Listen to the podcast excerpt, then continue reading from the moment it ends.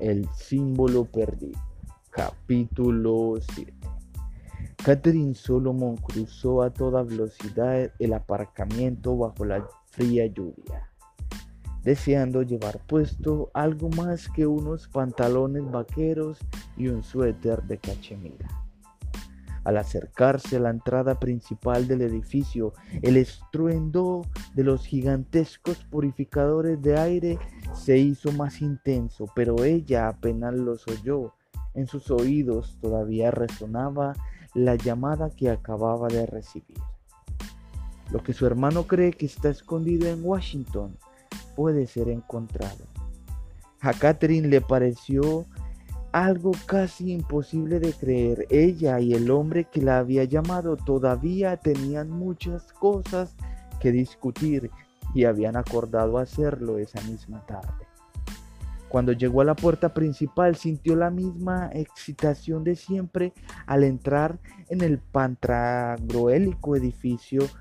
Nadie sabe que este lugar está aquí. El letrero de la entrada decía Depósitos del Museo Smithsonian. SMFC. A pesar de contar con más de una docena de enormes museos en el National Mall, la colección de la institución Smithsonian era tan grande que solo un 2% podía ser exhibida al mismo tiempo. El 98% restante tenía que ser almacenada en algún lugar y ese lugar era ese.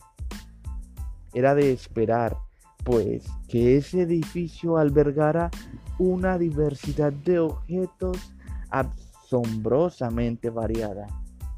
Budas gigantes, códices manuscritos, dardos envenenados de Nueva Guinea, cuchillos con joyas incrustadas, un kayak hecho de barbas de ballena. Igual de alucinantes eran los tesoros naturales del edificio.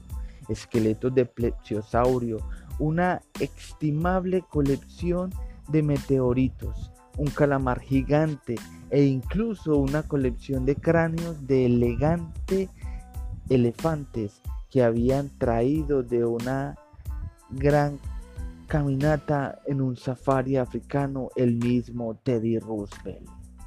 Pero el secretario del Smithsonian, Peter Solomon, no había llevado a su hermana al NCC por nada de eso. La había llevado a ese lugar no para contemplar maravillas científicas, sino más bien para crearlas. Y eso era exactamente lo que Catherine había estado haciendo los últimos tres años. En lo más profundo del edificio, en la oscuridad de sus más remotos recovecos, había un pequeño laboratorio científico sin igual en todo el mundo.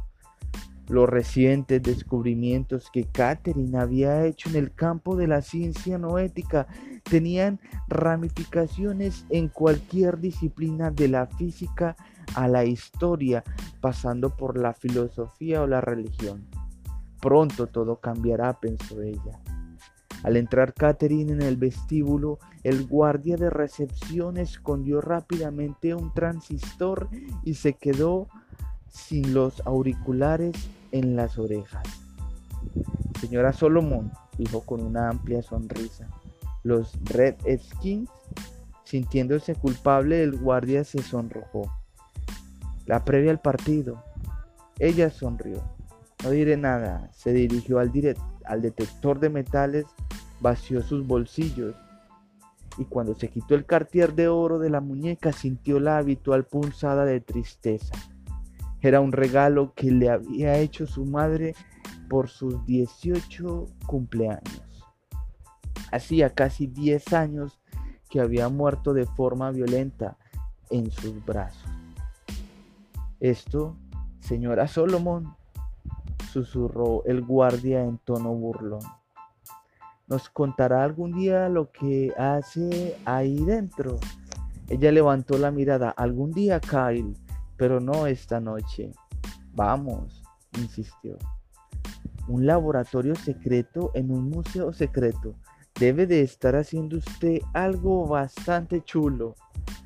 Mucho más que chulo, pensó ella mientras recogía sus cosas. La verdad era que Catherine estaba practicando una ciencia tan avanzada que ya casi ni parecía ciencia.